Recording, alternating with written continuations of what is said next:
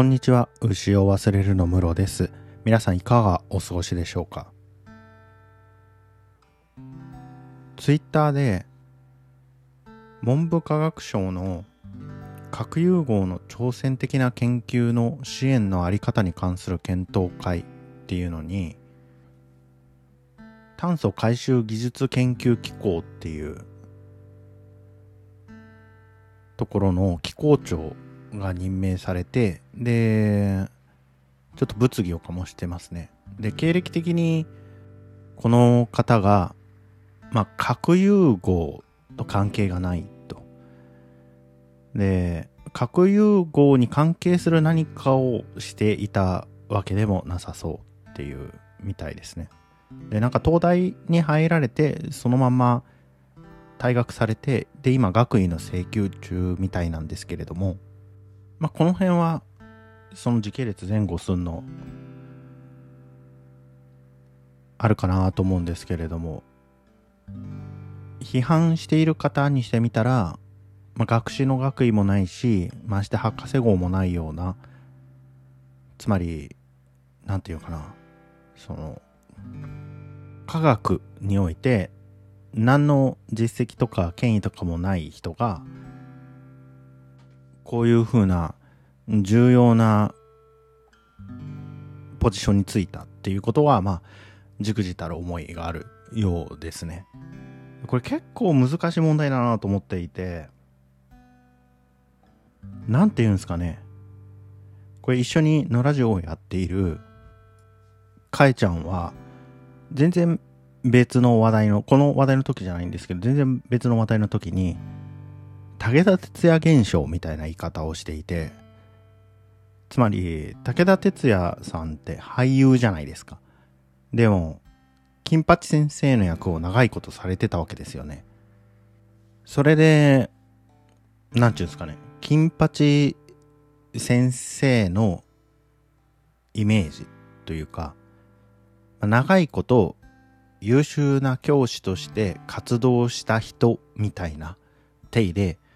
武田鉄矢が講演会に呼ばれたりとか、専門家みたいなポジションで話さなきゃいけない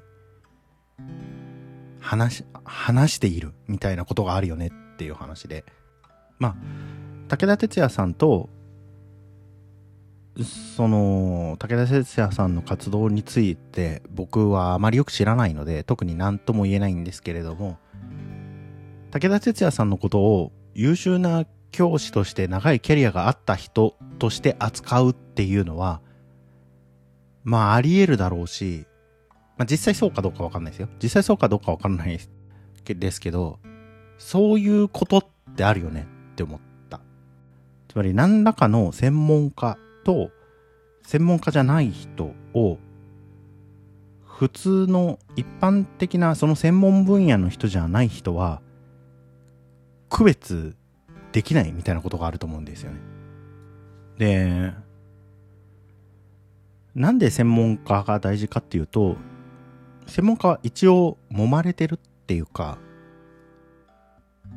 なんていうんですかね、批判にさらされてるんですよ。学会というのがあって、その学会で研究発表をするわけですよね。で、その研究発表に対して、他の研究者から批判が来るわけです。それが本当に正しいのか間違ってるのか。で、そう言って長い間批判に耐えたものっていうのが、ある一定の心理みたいな形として積み上げられていく。でこれ多分文系も理系もあんま変わらないとは思うんですけど、要は、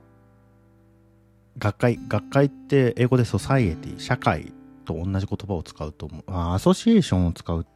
のところもあるのか。ちょっと、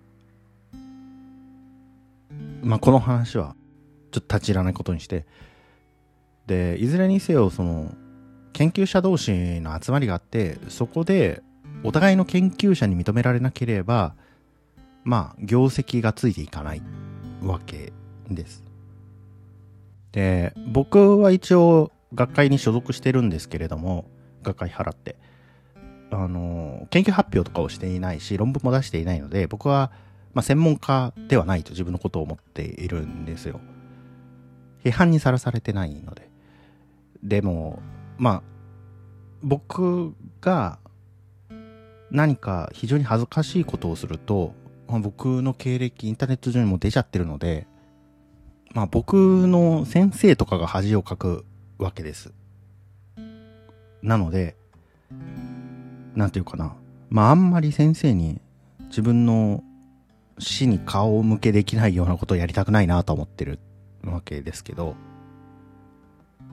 専門家でない人っていうのはなんかこういう感覚がおそらくないのかなと思うんです。で、それはいいところもあるし悪いところもある。で、悪いところは、まあ、あまり批判にされされていないことを、まあ、ある種の心理家のように話すっていう欠点があるんし、いいところは、まあ、そういうふうな、ある種の歴史性の中では、言えなかったことみたいなのを自由に言うことができる。で、その自由な発想っていうのが、インスピレーションをもたらしたり、何かを進める原動力になったりするので、専門家でない人が話すべきではないとは僕思ってないんですよ。ただ、その人が何の専門家で、何の専門家ではないのかみたいなことはよく見ないといけないんじゃないかなと思っているっていうことです。で、まあ、専門家でない人に本来専門家がつくべきポジションを与えてしまう専門家じゃない人に専門家が喋るべき場所で喋らせてしまうみたいなことってまあ僕の感覚だと一般的には世が乱れてるきてるって感じだと思うんですよ。でこれはこれもよく見ることもできるし悪く見ることもできると思うんです。乱れてくるっていうのはちょっと悪く見る見方でしたけど流動性が高まって自由度が上がってるって見ることもできると思うんです。人代の移動性が高まってるっていうそういうふうに見ることもできると思うんです。で、乱れてるっていうと、で、なぜそう思ったかっていうと、売買感っていうのがあるんですよね。で、これね、結構、その、日本でもそうだろうし、中国でもある。本来、政府の役人として、官僚がつくべきポストを売ってしまって、で、そのポストに付属してる利権みたいなものを求めて、お金がある人がそれを買ってしまうっていう、まあそういうことです。で、現在、その、この核融合の研究会にポジション疲れた方が買ったって言ってるわけじゃないですよ。ただ、現代、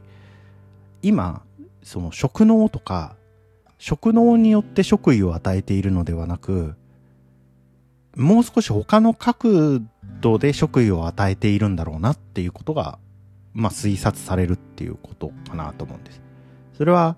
メディアに対するアピールだったりとか、うん、もう少しその研究会に新しい風を吹き入れたい。つまり専門家ではなく専門外の若い人の知見みたいなのを取り入れたいみたいなこともあるだろうし、いろいろなことが考えられるんだけれども、普通想定される職能に応じた職位みたいなことではないんだなっていうふうなことを思った。で、これは観光庁のポジションだから大問題になりましたけど、大問題になりましたけど、まあ、一般的にそのテレビに出たりメディアに出たりとかしてる人もそうだなみたいな。で、まあ、メディアに出てる人を専門家とみなすかどうか論文数見ろみたいなことは大学ではよく言われるんですけど、でもまあ難しいんですよね。アウトリーチも大事ですから、その分野をみんなに知っていただくっていうことを考えた時に、柔らかくみんなに話せる人っていうのも必要だと思うので、そで、その人たちを専門家とみなさないっていうのもちょっと難しい問題なので、なんとも言えないんですけれども、まあ、専門性に対するリスペクトは必要だよなっていうことは思いましたね。それではまたお会いしましょう。ごきげんよ